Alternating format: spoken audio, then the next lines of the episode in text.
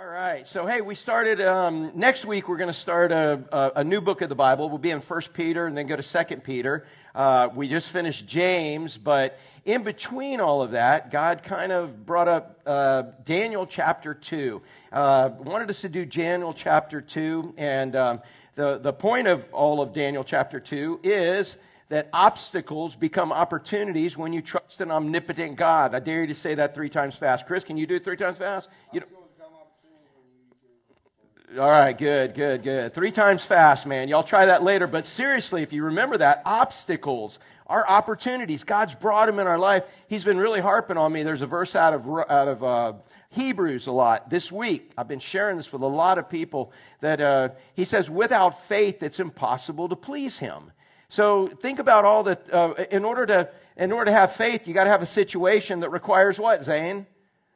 Faith. So how many times when you require when you have a situation in your life that's too hard for you, that requires faith, right? And but how many times when you get a situation that requires faith, the first thing you do is you pray and you ask God to take it away. How many of y'all have done that before?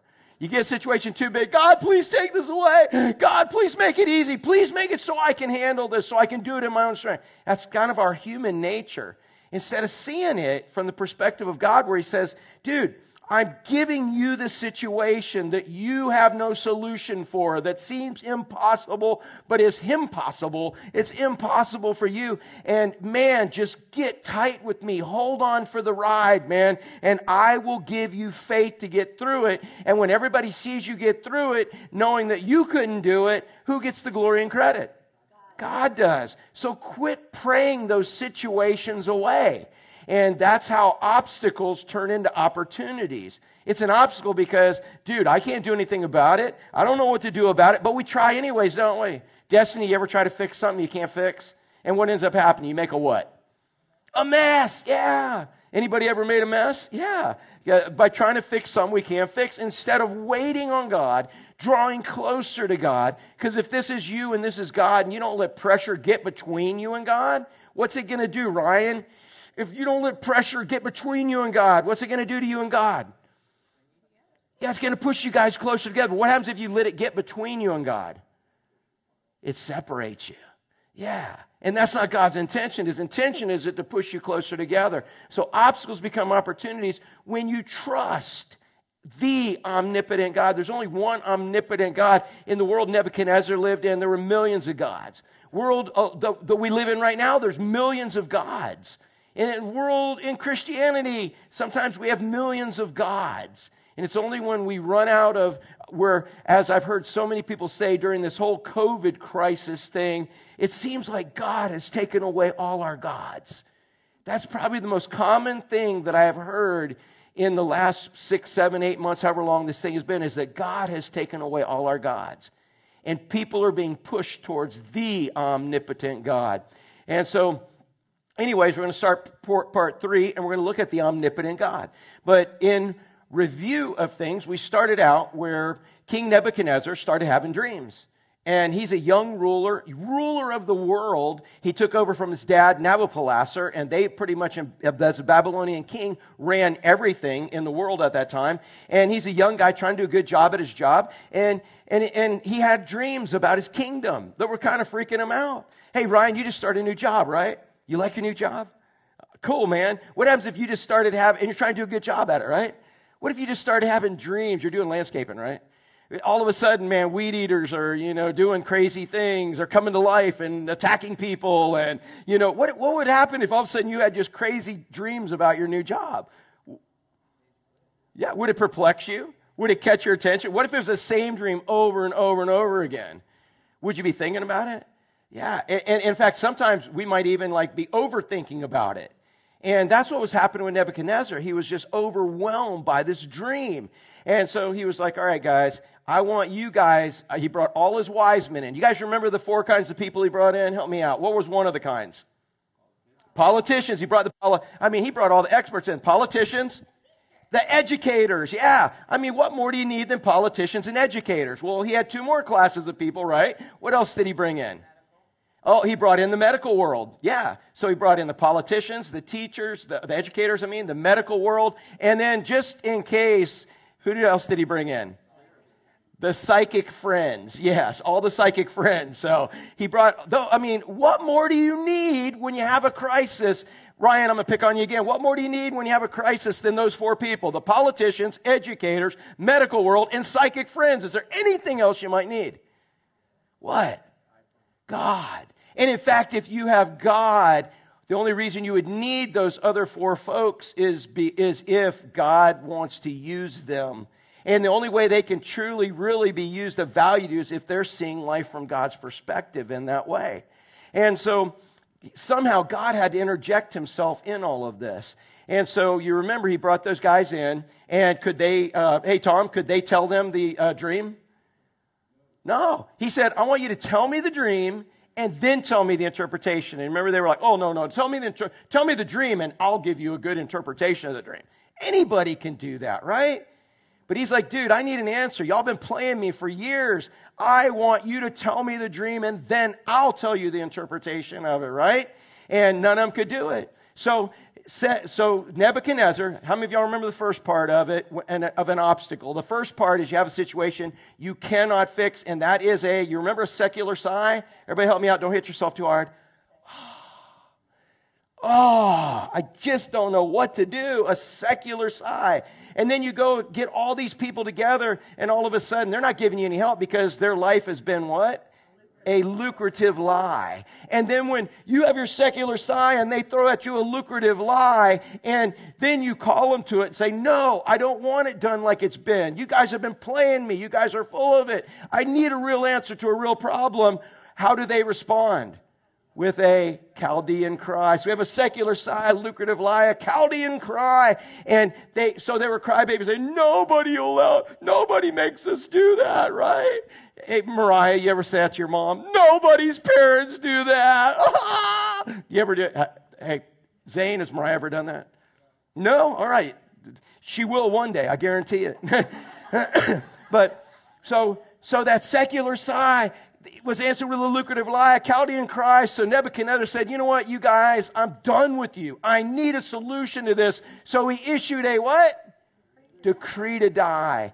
Doesn't that just sound like an obstacle? Doesn't it sound like where we live so often and where everybody you know lives? It's like, well, we don't know what to do, so here's the best. This isn't a good thing to do, but this is all we can do. It doesn't work, but we're going to give it a shot anyway. It's like, dude, who has the answer? Who always has the answer? God's always got the answer. But if He doesn't answer when we want Him to answer, then guess what? We, we, tr- we do our own thing. We, we create that obstacle. Wait on God. And while you're waiting with Him, in fact, the Hebrew word wait literally means to wrap yourself around.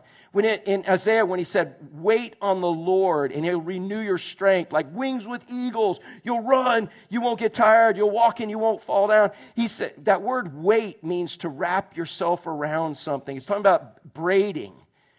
And so, man, it's talking about braiding yourself around God, wrapping yourself around God when you're waiting. It's not twiddling your thumbs doing nothing. Maybe God is delaying an answer. He's delaying a solution so that you'll wrap yourself around who? Him.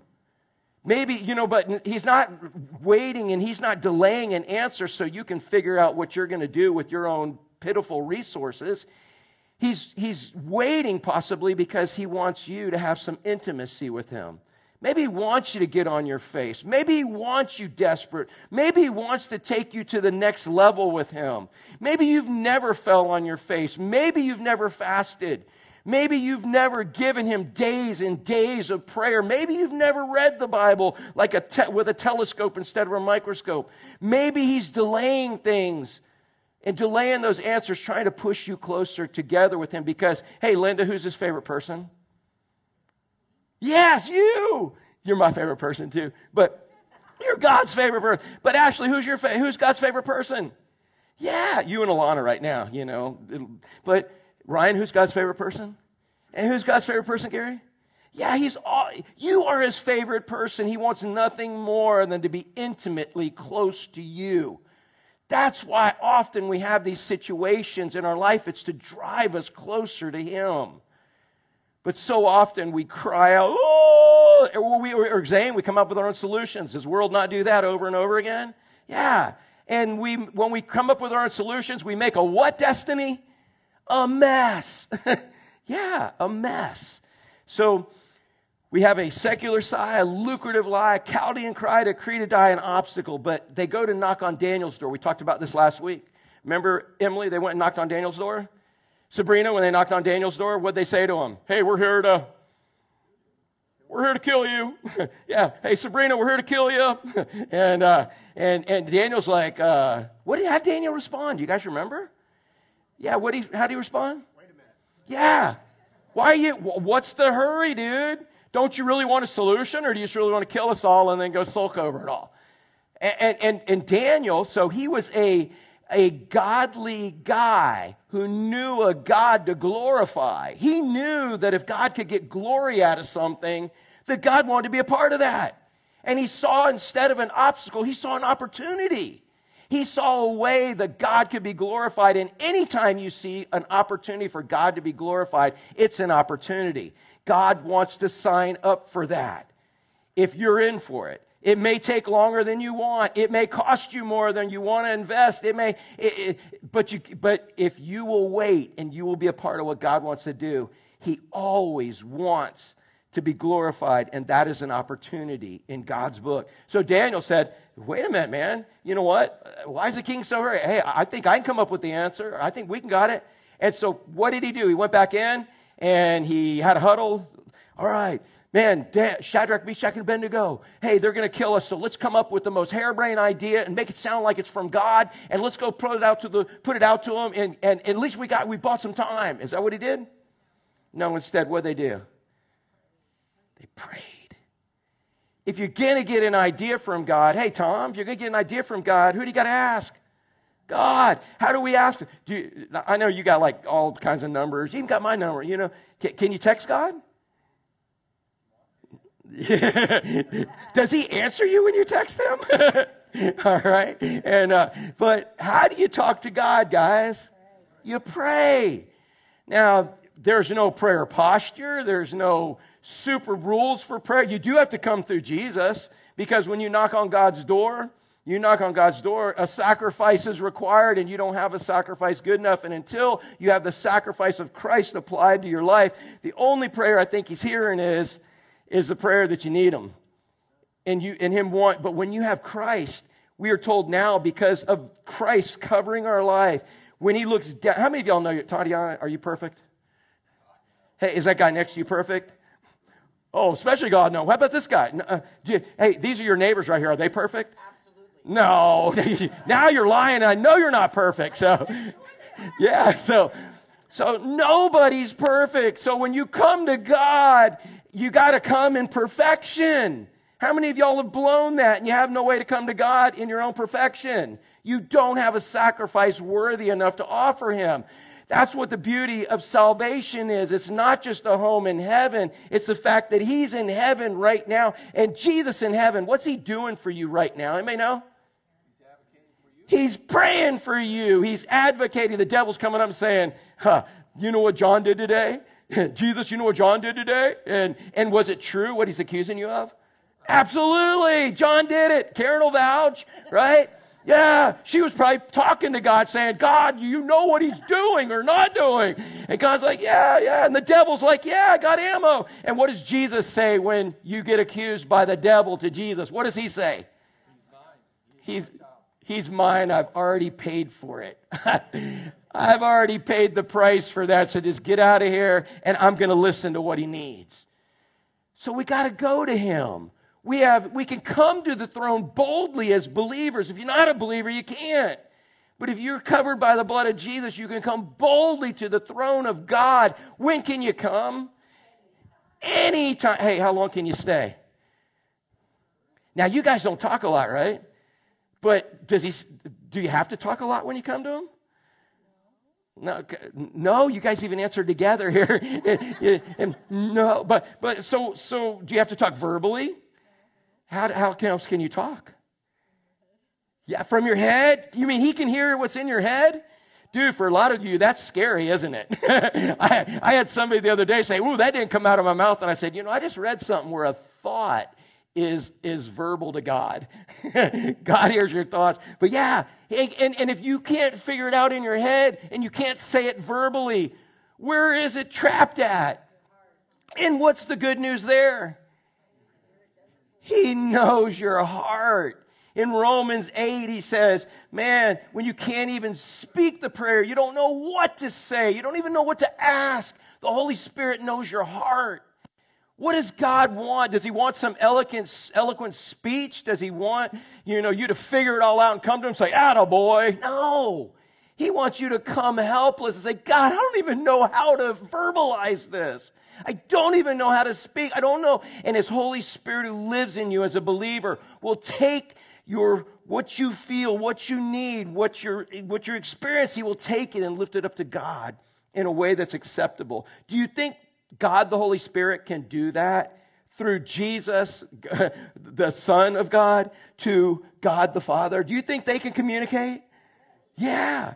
Who better to communicate your prayers than the Holy Spirit of God to God the Father? You think he can do a better job than you? Yeah. And even when you get it wrong verbally and whatever, you think he straightens it all out? Yeah, he knows your heart. And so Daniel, Shadrach, Meshach, Meshach, and Abednego, what did they do? Did they come and formulate a plan? Did they form a little posse, a political act group, and, and all of a sudden they were out rallying to get these people to support this and that? What, did they make a petition? Did they take it to court and get a dream team? Who did they take it to?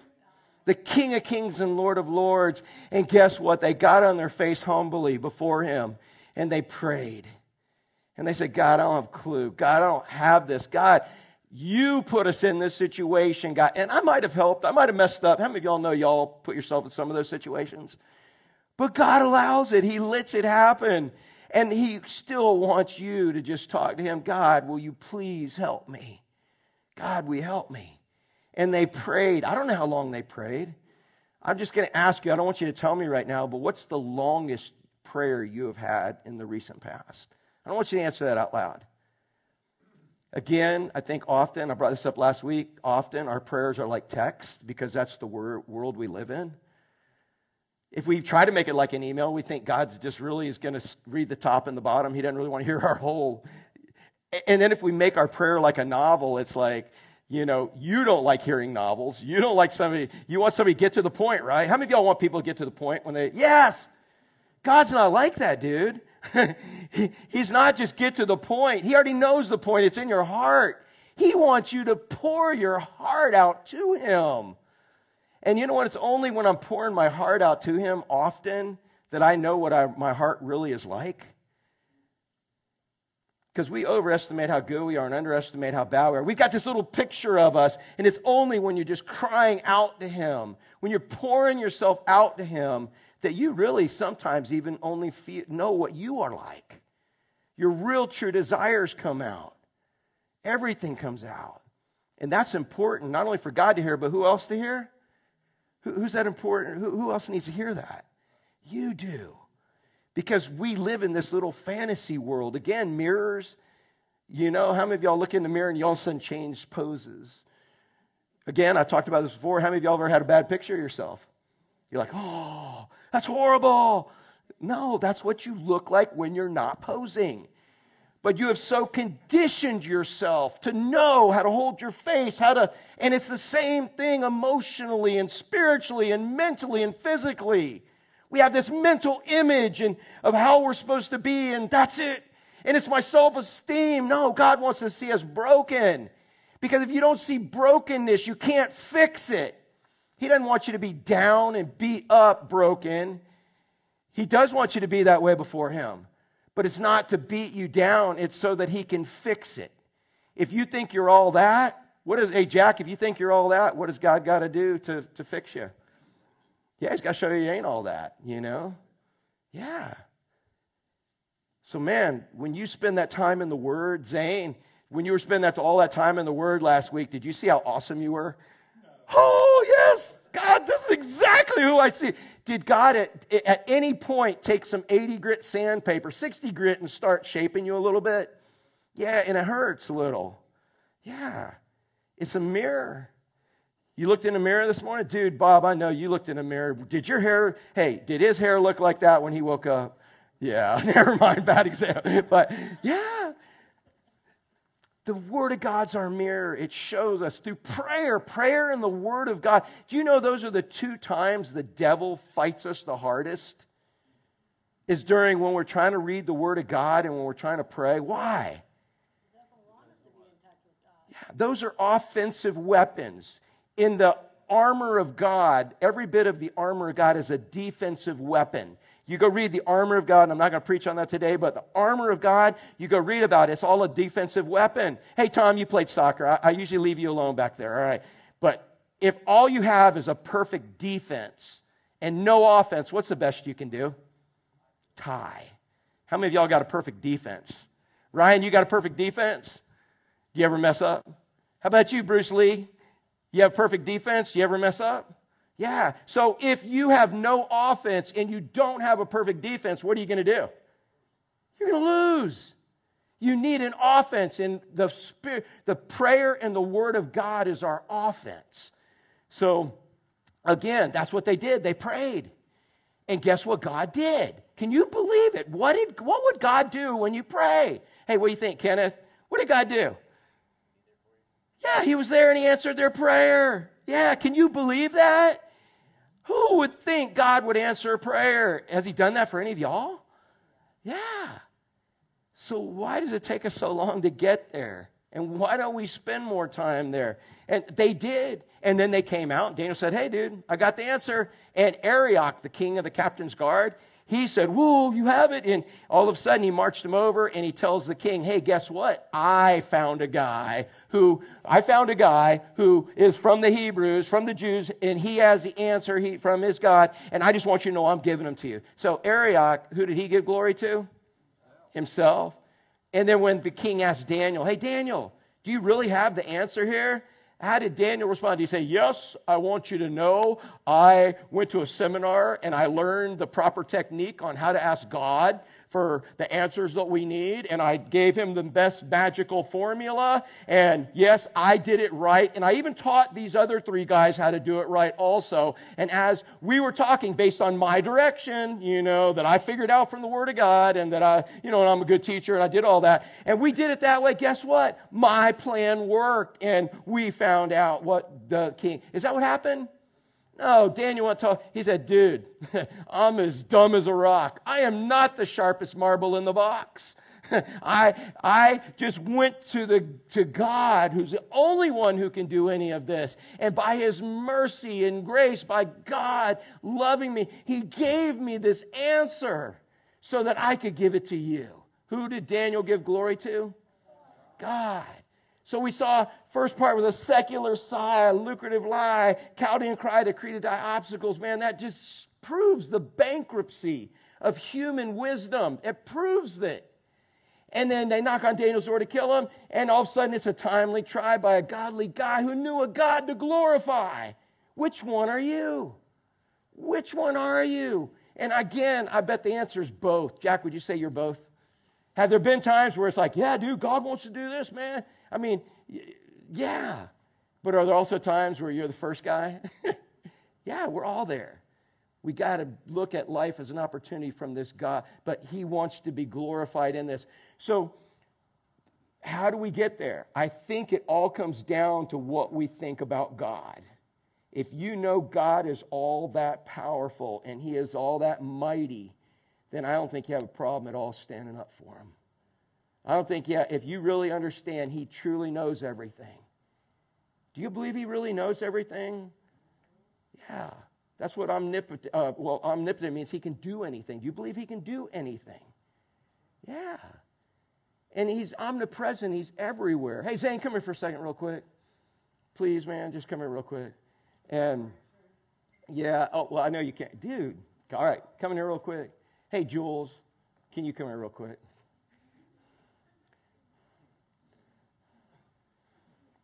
Now, you didn't help my illustration any by limping up here. You're supposed to be like, ah.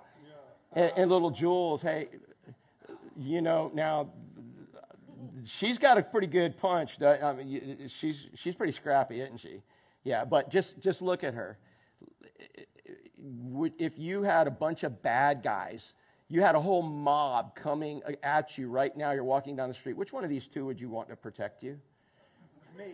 I'm thinking I want, yeah, I know some of y'all are feeling bad. No, I'm giving it to the little girl right here. She, you know, Yosemite Sam, whatever. But, but you see my point. My, the point I'm making is I want the biggest dude I got protecting me. All right. No, no offense, Jules. All right. I'm sure you'd help me a little bit.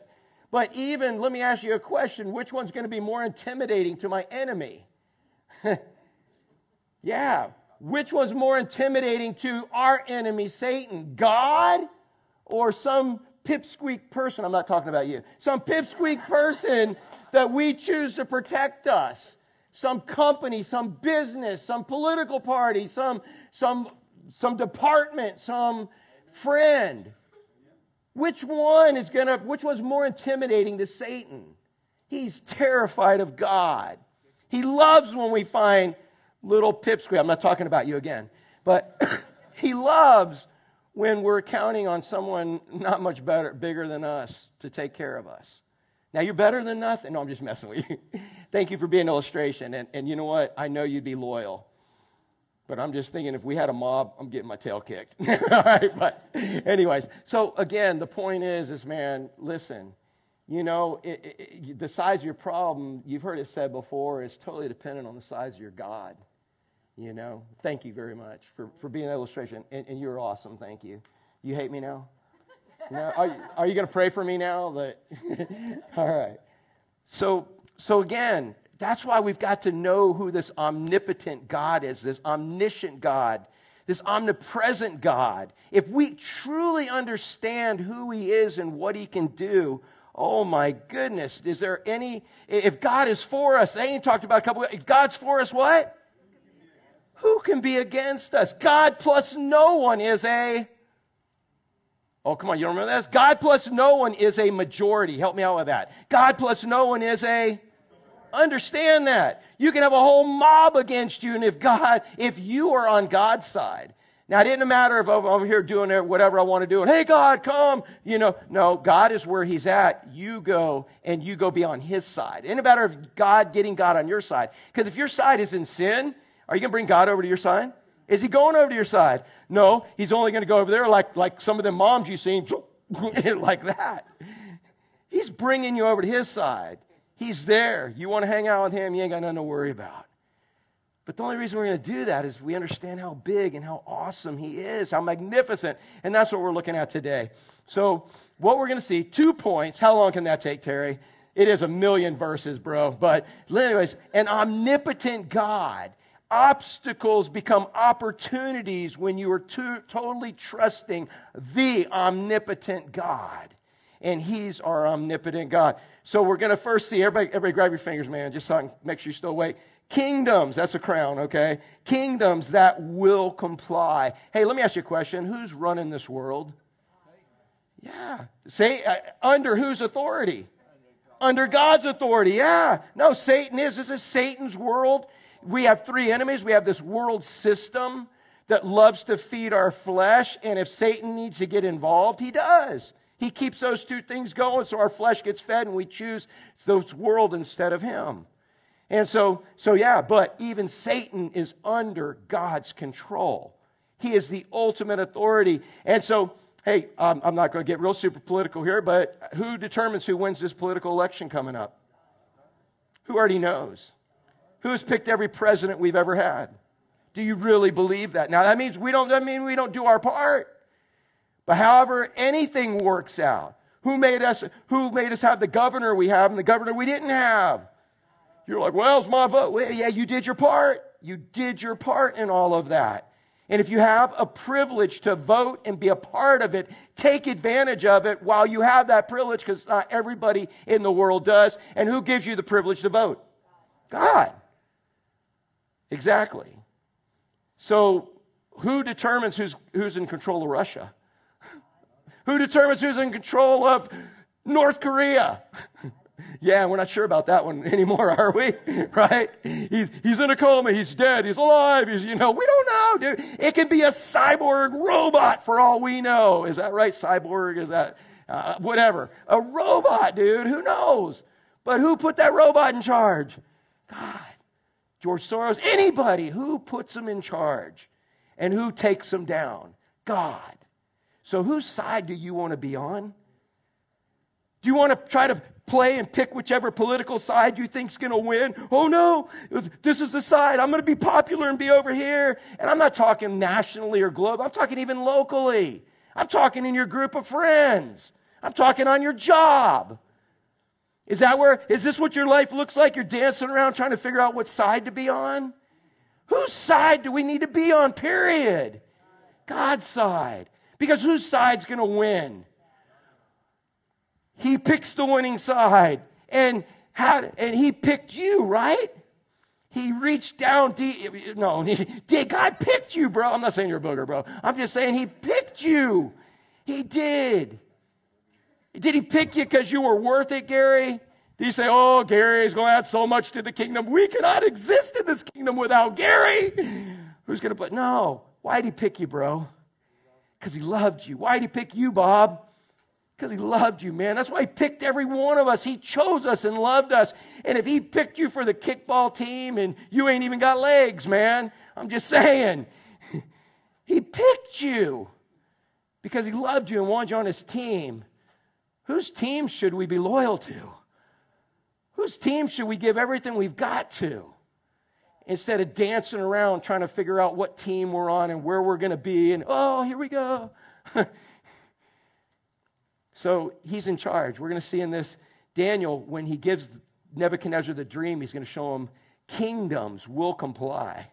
And these are some of the most wicked, nasty, horrible rulers in the universe who hated God, didn't want anything to do with God. They thought they were God. And yet he lifts them up and takes them down. So, do these world rulers have any control of anything? And if God ever puts you in any form of leadership, who put you in that form of leadership? And who's going to hold you accountable for what you did in that leadership role? Yeah. So, Selma, as you rule all your sisters, I'm just saying, who, no, I'm just, should she rule you, man? You just kind of let her think she is, right? That's how your game is in this. But literally, if you're a leader, dude, God made you a leader. And whatever role that is, and you're a leader there to represent Him, whether you love Him or not. And He's going to hold you accountable that. Fortunately, as believers, we love Him and we want to do that. And I'm reminding you of that today, but He is the one. And so kingdoms will comply. Then we're going to see royalty will reply. God is omnipotent the king, he can break the biggest king of the world down to say, God's in charge. I don't care who you are. Can you imagine George Soros getting on his knees on TV and saying, God Almighty's in charge? If that's part of, if that's part of God's plan, guess what God can do? He can do it. But if that ain't part of his plan, that's not going to happen. He will one day, will he not? One day, every knee will bow and every tongue will confess that Jesus Christ is Lord. How many of y'all are glad you're on that team? Yeah, you're already there. And so you can confess that he is your Savior, not necessarily just as, dude, he's the Lord and I'm on the wrong team. So we see this part, kingdoms will comply. So he says, To you, O king, he said, You laid in bed, came uh, in, and came thoughts of what would be after this. Okay? And he who reveals mysteries made known to you what is to be. So uh, after this and what is to be. Is that past, present, or future? That's the future. He said, This is the future. And I'm going to tell you, this is the future of the Gentile world, including the one we live in, okay? So he said, This dream you got is going to show how the Gentile world ends, how the last days end. Now, this was way before Christ came on this planet. He said, This is how the last period of time is going to end, okay? And so he said, This is what's going down here. He said, But as for me, and before he tells them the interpretation, Gary, if he's a godly guy who knew a God to glorify, what do you think he's going to do first? Glorify God. Yeah. I saw that coming out of your mouth. I was just kind of pulling a little faster, right? You know, we are on time frame here, all right? No, I'm just messing with you. But, but literally, he's going to glorify God. Daniel's looking for every opportunity he's got to glorify God. He said, But as for me, this mystery has been revealed to me not because of any wisdom I have, more than all living. He said, But in order that the interpretation may be known to the king and that you may know the thoughts of your mind. In other words, God wants you to know what's going on right here. You saw, O king, and behold, a great image. So there was this giant statue, okay? And so if you can imagine, there's a statue with, I, I think of Rock'em Sock'em robots. You guys remember those? That's just when I picture the image, I think of a Rock'em Sock'em robot. Remember how their head was big and square, you know, and you pushed them and they go, I never, did anybody ever really get Rock'em Sock'em robots to work right? No, were you actually, no, dude. It was like, it looked good on TV. Remember when we used to have commercials for stuff other than, than drugs? And, and the side effects of drugs. And then lawyers wanting to have class action lawsuits to sue drug companies for the drugs they just sold. Remember we used to have commercials for other stuff? Yeah. And rock on Saturday, dude, I'd watch Rock'em Sock'em Robots. Like, yes, we want those. They never work that way. Dude, you just put it down, the head goes, it was like, all right. That's what I think of this image. It was like a Rock'em Sock'em robot image. Everybody have that image in your head? Ryan, do you know what a Rock'em Sock'em robot is? All right, good. Bruce Lee, you got it. I know y'all are young. All right. So go Google it up. It'll be on Google unless it's politically incorrect. All right, but you saw, king, behold, a great image. The image, mighty and exceeding brightness, stood before you, and its appearing was frightening. So, dude, it's, a, it's like a rock'em sock'em robot on steroids. This thing's huge. It's got this big head, big muscles, big torso, big thighs, big feet. It's like, ah. And he said it was mighty and bright. It, it just, you couldn't like make it stand out more. And all of a sudden, if that's what Nebuchadnezzar was dreaming about, and Daniel starts saying that, what do you think's happening in Nebuchadnezzar's head right now? Getting some credibility, right? Like, whoo, dude, you actually know what you're talking about here. Okay? He said that him, the head of this image was fine gold, not just gold, dude, fine gold. Its chest and arms of silver. So its head, the Rock'em Sock'em robot head, was gold, fine gold. The chest and arms were silver. Its middle and thighs were made of bronze. So in this, so what do you, some things you notice about the quality of the metal as we go further down? It becomes more inferior. And we'll see how this plays out in here, but what it's talking about is society in general is going to become more inferior. It doesn't mean it's not going to become more knowledgeable. It doesn't mean it's not going to become more powerful. It means inferior in quality. There's a difference between gold, fine gold, and silver. Y'all remember the recession 07, 08, 09, all that when pawn shops wouldn't even buy silver no more, right? They'd still taking gold, all right? So head was gold, arms and chest were silver, and then the thighs and middle part were bronze and, and it's becoming inferior. And what about the weight of those things? Which is the heaviest out of those three? Gold.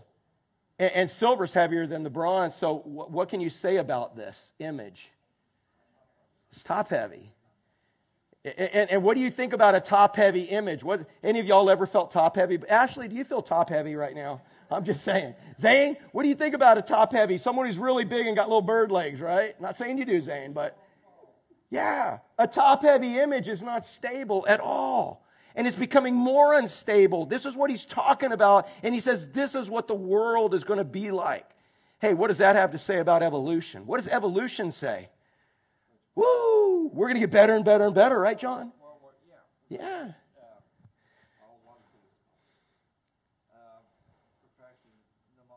Yeah.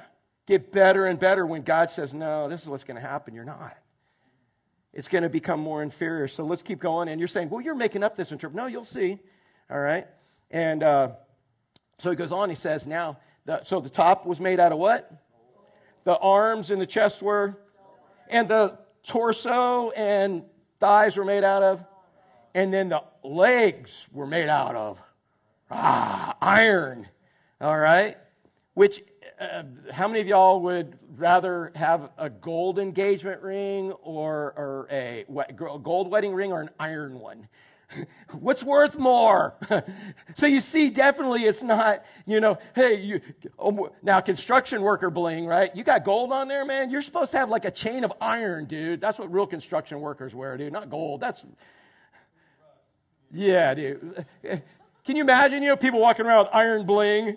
I'm just saying. It, you watch what happens. It's getting more and more and more inferior. And that's in morals, in character. And it was pretty bad then. So he says legs are iron, man. Its feet are partly iron and partly clay. So here you got this big, top heavy gold head, silver chest and, and arms. You've got a bronze torso and thighs. You've got iron legs. And then what, the bottom is part iron and part clay. What do you know about if you were to mix iron and clay, chunks of it together? What do you think? You're an educator. Tell us what happens. I didn't say you were a potter, but an educator. No. What do you think happens? Yeah, it's going to fall down. What else do you think about those iron and about? It doesn't adhere.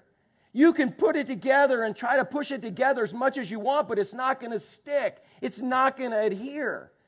So you start off with this beautiful gold, goes to silver, goes to goes to bronze, now goes to iron. You see it's getting more crude and it's getting less stable. And then all of a sudden you've got these feet that are part iron and part clay. If you had this statue at your house, would you take it in when the hurricane comes?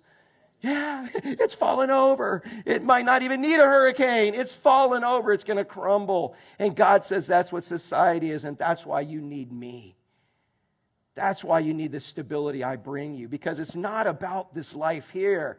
It's about your home in heaven, dude. You understand we get to be in perfection forever when we go because of Christ? Forever.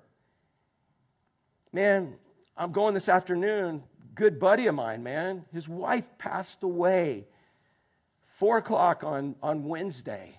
And he wanted me to bring, come in and talk to his grandbabies. That's all I did. Before he called hospice, called anybody, said, come in and talk to my grandbabies. Tell them where Nanny is. You know, tell them where she's at. That's all I could tell him. I said, I talked to her last week, and she knows there's only one person that can take her to heaven. I said, Do you guys know who that one person is that can take, them, take her to heaven? And they said, Yeah, it's Jesus. And I said, Do you know who your nanny was counting on to take her to heaven? And they said, Jesus. And I said, So where is she? She's in heaven. And I know that we had that. We had, because she was so upset about, man, I, when I take these drugs, man, I'm, I'm doing wrong things. I'm not, you know, my thoughts aren't right. I said, man, it's Christ's righteousness that covers you. Jesus is the only one that can take you to heaven. And so I asked them, they said, Yeah, Jesus has taken her to heaven. So where is she? She's in heaven. How long is she going to be there? Forever. What's she like now? And they said, Perfect. And I said, Can you ever get to see her again? And they said, Yeah. And I said, If you're going to see her again, who's going to take you? Who's the only one who can take you? And they said, Jesus. And I said, How do you get him to take you? And he said, You ask him. Bob, how are you getting to heaven, man? Who's taking you? As much as your future wife here loves you, in a couple more weeks, buddy, as much as she loves you, can she take you to heaven? No, dude. Only Jesus can. I'm getting ready to go over their house this afternoon, 4 o'clock, man. And we're going to put this funeral together. It's going to be on Tuesday. I don't have to wear a suit. He said I didn't even have to wear shoes, man. But I think the funeral home might make me wear those. I'm not sure. But I was like, yeah. He said, no, it's going to be a cracker wedding, man. I'm like, I got to wear boots. He said, no, dude, you ain't got to wear shoes. I was like, all right. But, or funeral, I'm sorry. Marrying and burying are two different things, aren't they? Yeah. But, but anyways, we're going to be planning this. There's going to be people there that need to hear that, man. They need to hear that Jesus is the one that can take you there. I don't know where that came from on here, but these legs are, are iron, feet partly iron, partly clay. Let's keep moving on. All right, so he tells them what it looks like. So Nebuchadnezzar right now saying, yeah, dude, I, I, all right, I know you, the only, you're the only one other than me that knows what this dream was. Now tell me the interpretation. He says, As you looked, a stone, well, he keeps going with the dream. He said, As you look, a stone was cut out by no human hand. So if it's not a human hand that cuts a stone out, Bruce Lee, what is it? It's God. Yeah. So a rock, a stone was cut out, not by human hands. And this stone, it struck the image where? On its feet. So it didn't strike it when it was just the head, when it was just the chest, the arms, when it was the torso and thigh, when it was even the legs. It waits till it's down to the feet, which are already weak and easy to be crumbled. And the stone that was cut out by God, bam, it struck the feet of iron and clay and did what to it? What does it say? Broke them to pieces, man. Then the iron, the clay, the bronze, the silver, the gold, all of the whole statue, all together were broken in pieces, became like chaff of the summer threshing floor. Now, I know we don't, how many of y'all like, uh, like, like mess with some chaff, man? How many of y'all like, you know, separated some grain today? Anybody? you just went to this, you went to Walmart or Target if you don't go there or wherever Publix and bought it, right?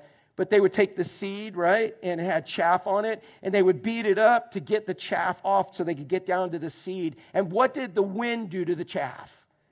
Blew it away like it was nothing. So the world that we spend so much time worshiping, trying to be like dancing in and out of, I'm for Christ, but right now I have to be for the world. Okay, all right, God, I'm going to try to do both, you know? That world that we worship so often, the system we think we have to be a part of and play, what happens to it eventually? It's gone. Blown like chaff off a summer threshing floor, the whole world system. Can you believe that? Boy, do you think if we really believed that, we'd put as much effort into this world as we think? Again, I'm not saying we sit back and do nothing. When I say putting effort in the word, I'm not talking about not helping people. I'm talking about putting effort into kingdom things, into what God wants you to do. There's a bigger purpose to every place He puts you and everything He has you to do. And the bigger purpose is helping people see life from His perspective. That's way more important than anything else in your job, in your career, in your family, in your neighborhood, anywhere. Because all that other stuff, as awesome as it is, as we think it is, it's going to be blown away.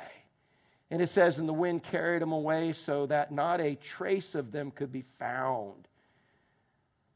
Not a trace. There ain't going to be no worldly bling left. But the stone that struck the image, remember the one that wasn't cut with human hands? That struck the image, it became a what?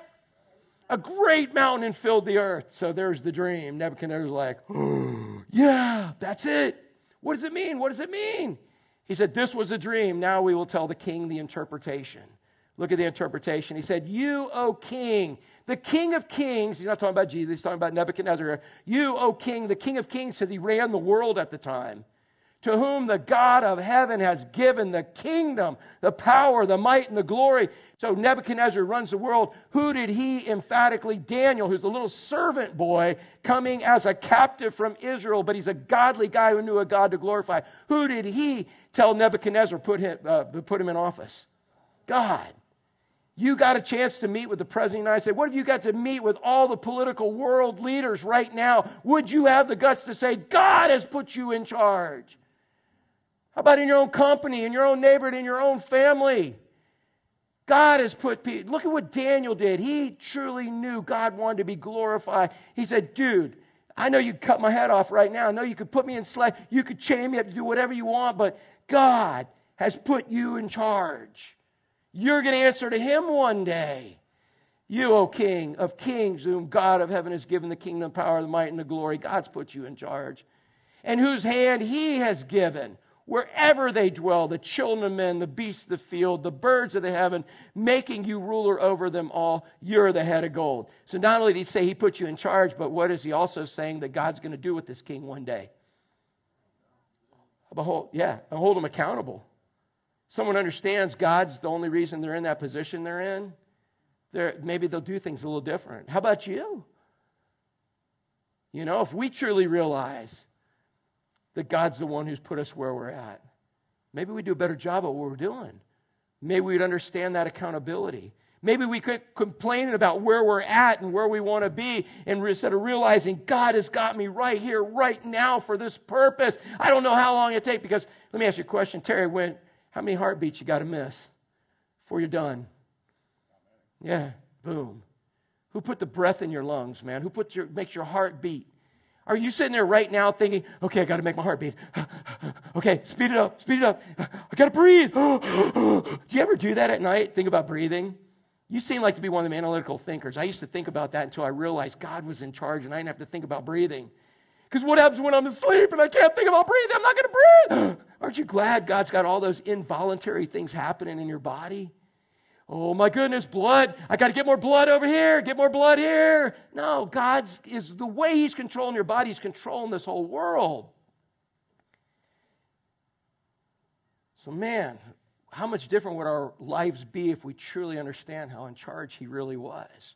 And here, this is the most important part of where we live. And he's saying, dude, God has given you, look at what he's given them the children of men, the beasts of the field, the birds of heaven, making you rule over them all. You're the head of gold. So he is the king. In this statue, Nebuchadnezzar with the Babylonian um, uh, empire, he's the head of gold, okay? So that's the beginning of the end right there. So, how many of y'all know some Babylonians right now? You go to Babylonian restaurants? No, I'm just saying we, uh, uh, you know, Babylon got conquered, right? Yeah, they got conquered by the Medo Persians, okay? So one head of gold, a solid head, a leader, one man who's a leader wasn't divided, boom, he gets conquered by the Medes and Persians. So we're going to see the arms, which is the Medo Persian kingdom, which then becomes the Persian kingdom. Okay? In fact, this prophecy is so specific. Many people who try to refute the Bible say it was written well after all this happened because nobody could have gotten all this right. Nobody except who, Lucinda? Yeah. You notice how I said, who, who, who, Lucinda? No, I, I have in the back, I'm not making funny because, dude, in the back of my neighborhood on Ten Mile Creek, we got these owls that they can put goosebumps on you, dude. They're like right as the sunset, and they go, whoo, and I'm like, me, me, me, me, you know. Yeah. You've heard them before, right, Jack? The ones that just like, yeah. Every time I hear that owl hoot, man, I'm praying for you for sure. That's cool. So, yeah, God. God's the one. So, look at this, all right? So, you're the head of gold. Look at this, verse 39. Another kingdom, what's the next word? Yeah, inferior. Get that. Evolution's a crock, dude. In fact, the, the one we credit evolution to didn't even believe in it, all right? If you study it. Another kingdom inferior to you shall rise up. What? I'm not going to be the king forever? No, no, you're going to get conquered. Hey, Zane, when you quit your job, how long is it going to take for them to put somebody else in? Uh, yeah, not even, man. I'm just saying they probably got somebody. No, they don't. Otherwise, you wouldn't be working as many hours. But literally, that's every one of us, isn't it? What we sell our soul to, man. You know? What we sell our soul to so often, man, they just replace us like that. Be careful what you sell your soul to. Another kingdom inferior to you shall rise after you, and a third kingdom of bronze. Okay, so the third kingdom. So, guess what happened in world history? There was the Babylonians. They got conquered by the Medes and Persians. Okay, it was kind of a divided empire. And you can read about this in the book of Daniel or watch Veggie Tales. They'll have it. You know, Darius, all those guys, all those. Okay, Medes and Persians, which became the kingdom of Persia, which is modern day Iraq. Okay, or Iran. Yeah, sorry. Uh, yeah, Iraq's the little one. All right, Iran. And um, very important in world prophecy. Okay? So it came down, and then who conquered the Persians? Anybody know? Alexander the Great. And he was a what? He was a Greek. The Greeks conquered them. Alexander the Great was a mighty warrior. He's that torso. He's that, that kingdom of bronze. He did it. In fact, they still teach, I understand, his military principles in military world right now because he was a genius.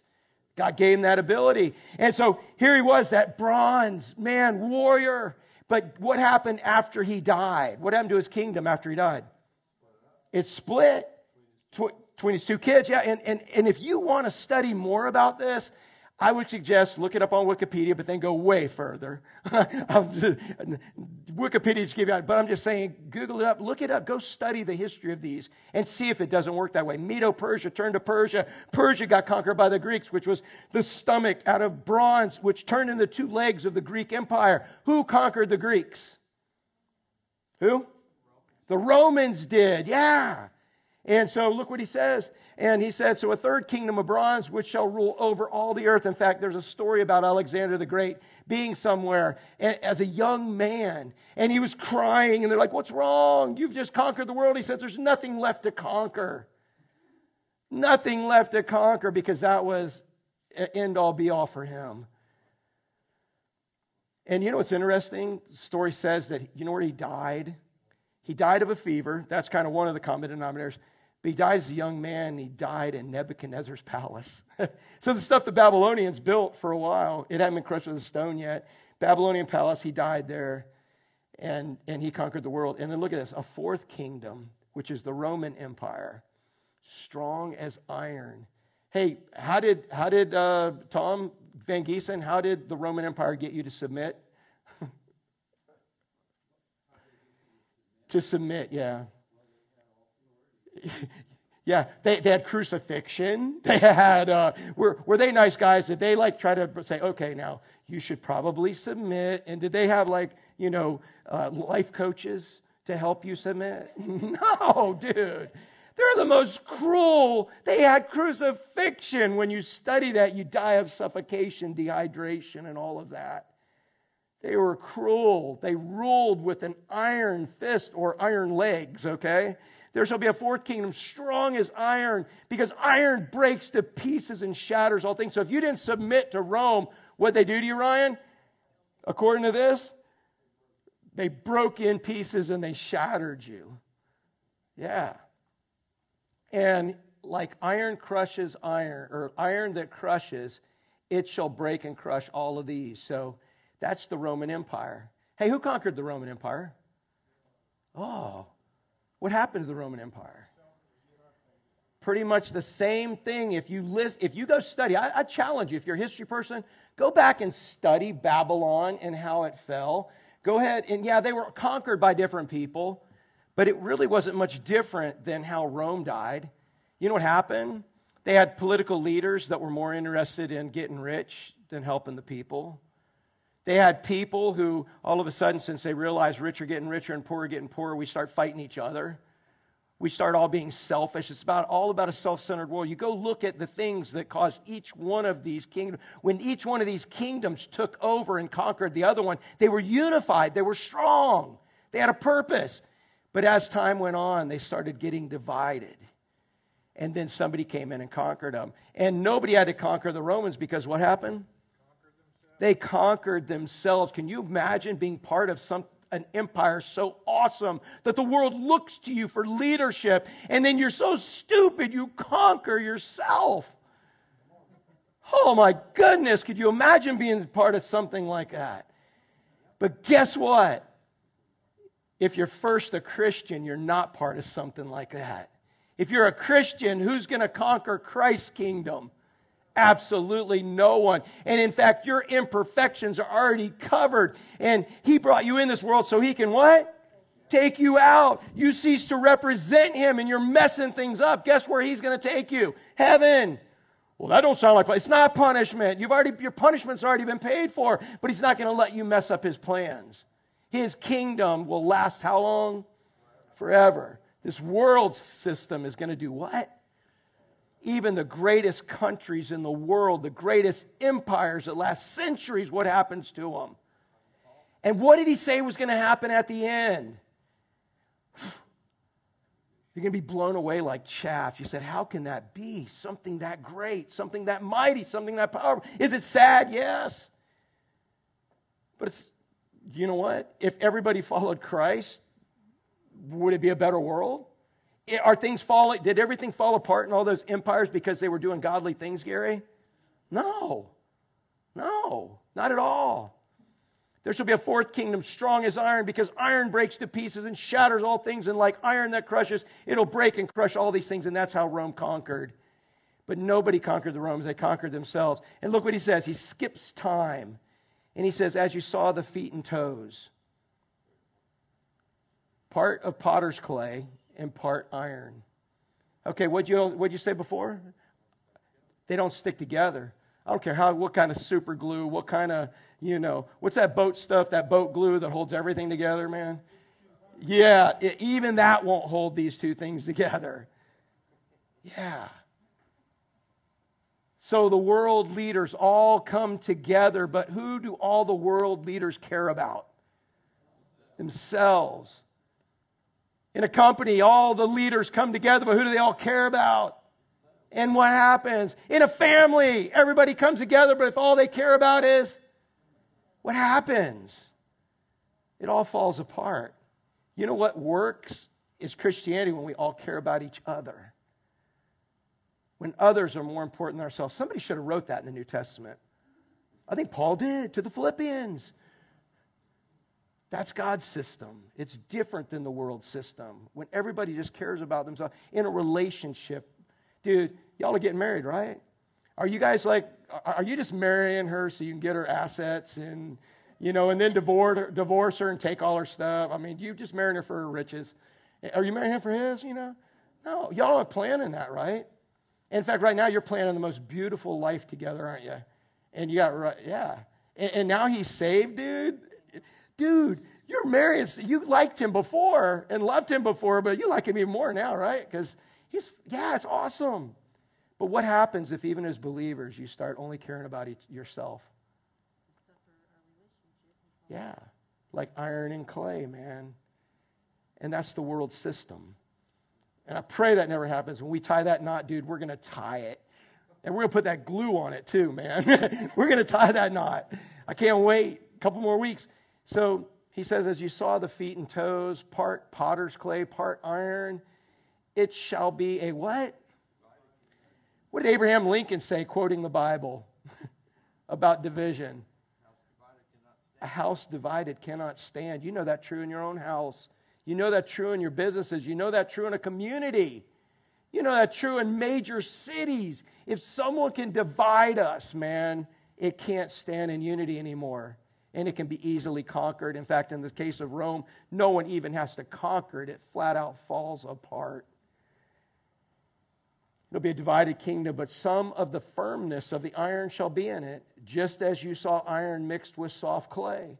So, what many people believe this is, these are the feet. Okay, so the head. Are the Babylonians conquered? So, are we in the head? No. All right, so then they were conquered by the Medes and Persians. Okay, that was the, the two arms and the chest. Are, are we under Mede and Persian rule right now? No. And then who conquered them were the Greeks, Alexander the Great, and then they split off into two kingdoms there. Those are the Greeks. Are we still under Greek rule? No, they make awesome salads, but they're not in charge, all right? And, uh, and if you want one, Santos, dude, they reopened right over there across, um, right before Savannah on Jensen Beach Boulevard, back in there. Awesome little porch patio, and I don't get paid for that. I'm just thinking of food right now. And they have awesome food, nice little outdoor patio, man. Santos, look it up, Google it. But they make great salads, but they're not in charge anymore, right?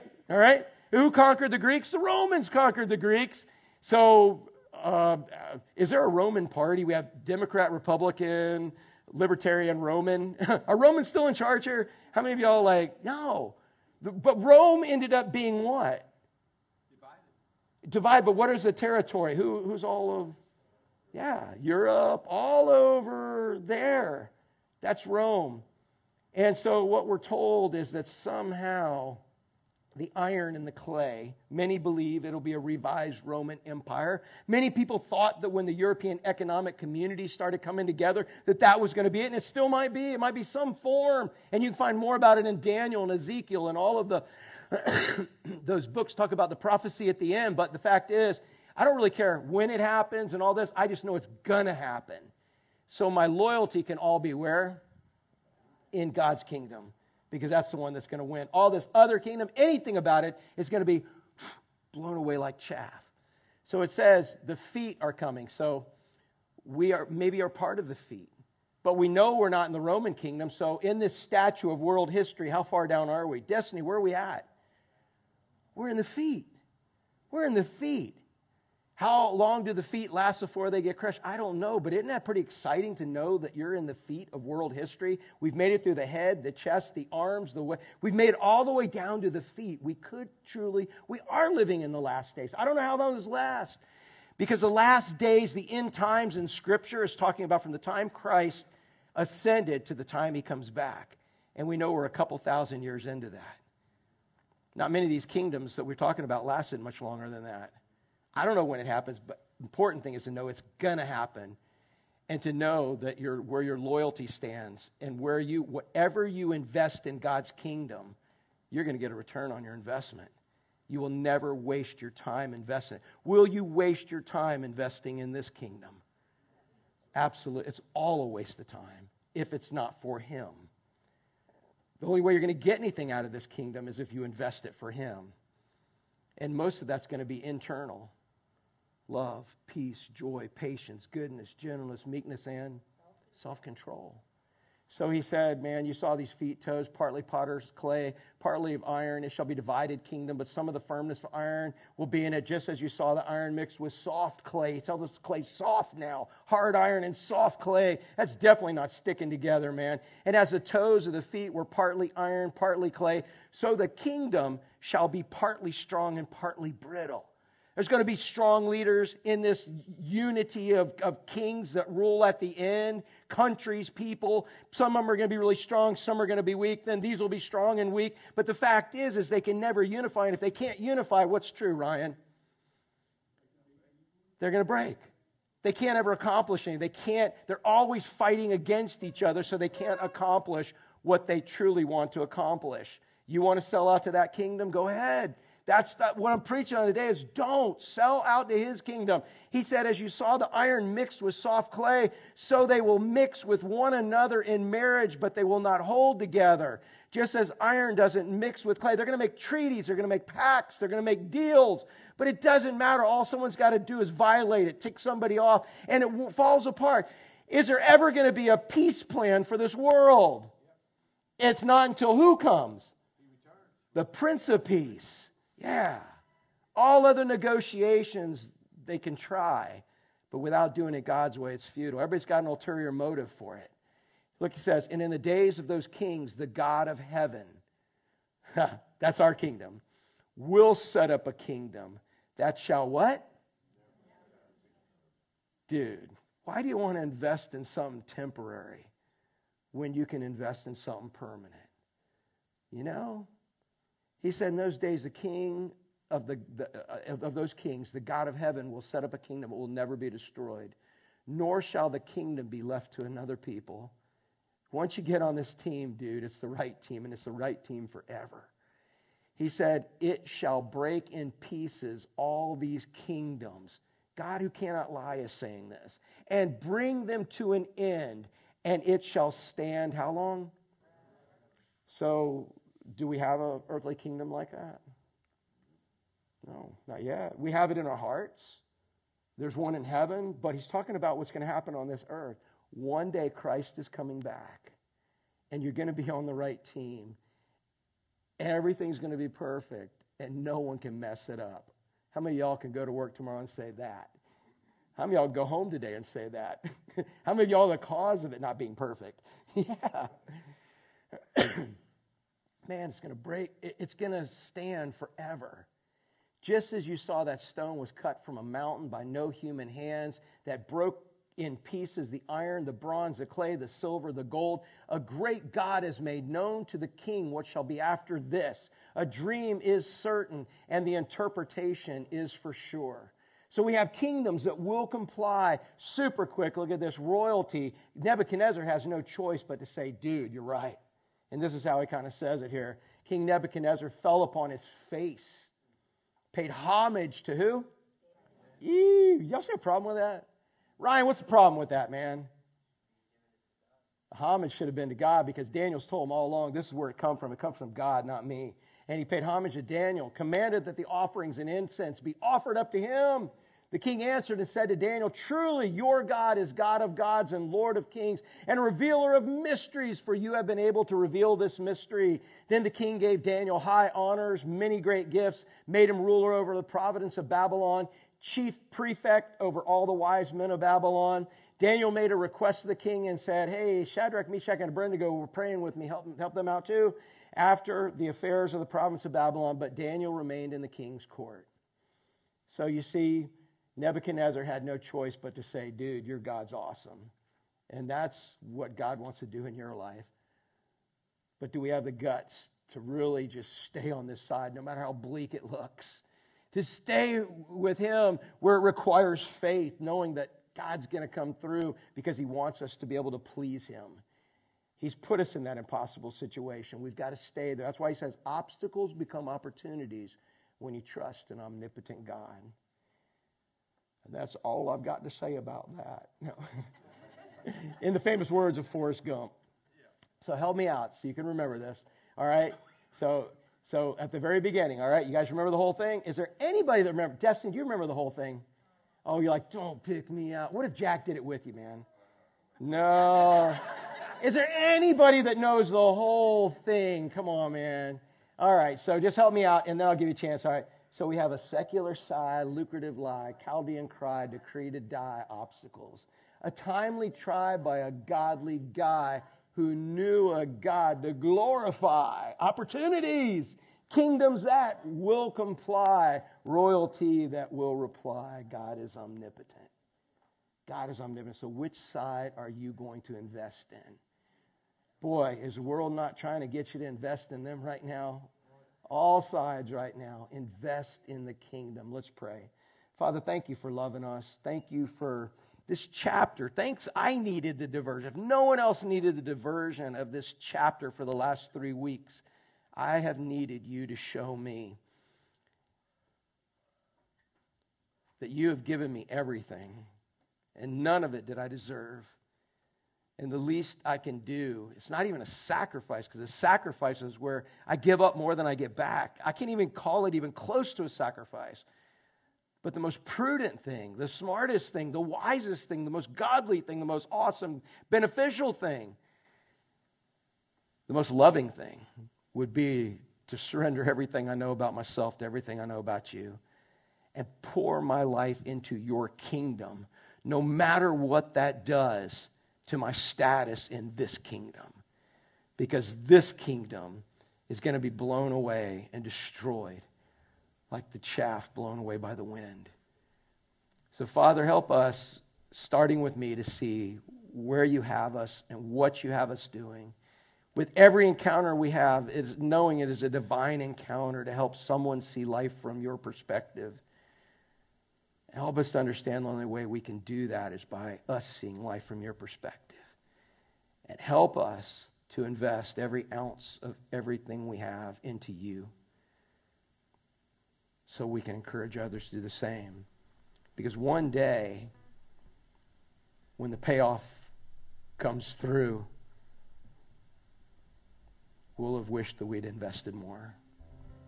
Father, help us invest it all into you and encourage everyone to do the same. And if there's someone here that's never truly given their life to Christ, they don't know that when they die, they're going to heaven. They don't know that they can't pay for their sins. The only one who can take them to heaven and take away their sins is Jesus. Father, just make all that make sense. Help them to understand that if they just surrender themselves to you, you take care of the rest. And they can trust you. And they can be in that final kingdom. Thank you for that truth. And I pray for these things in Jesus' name.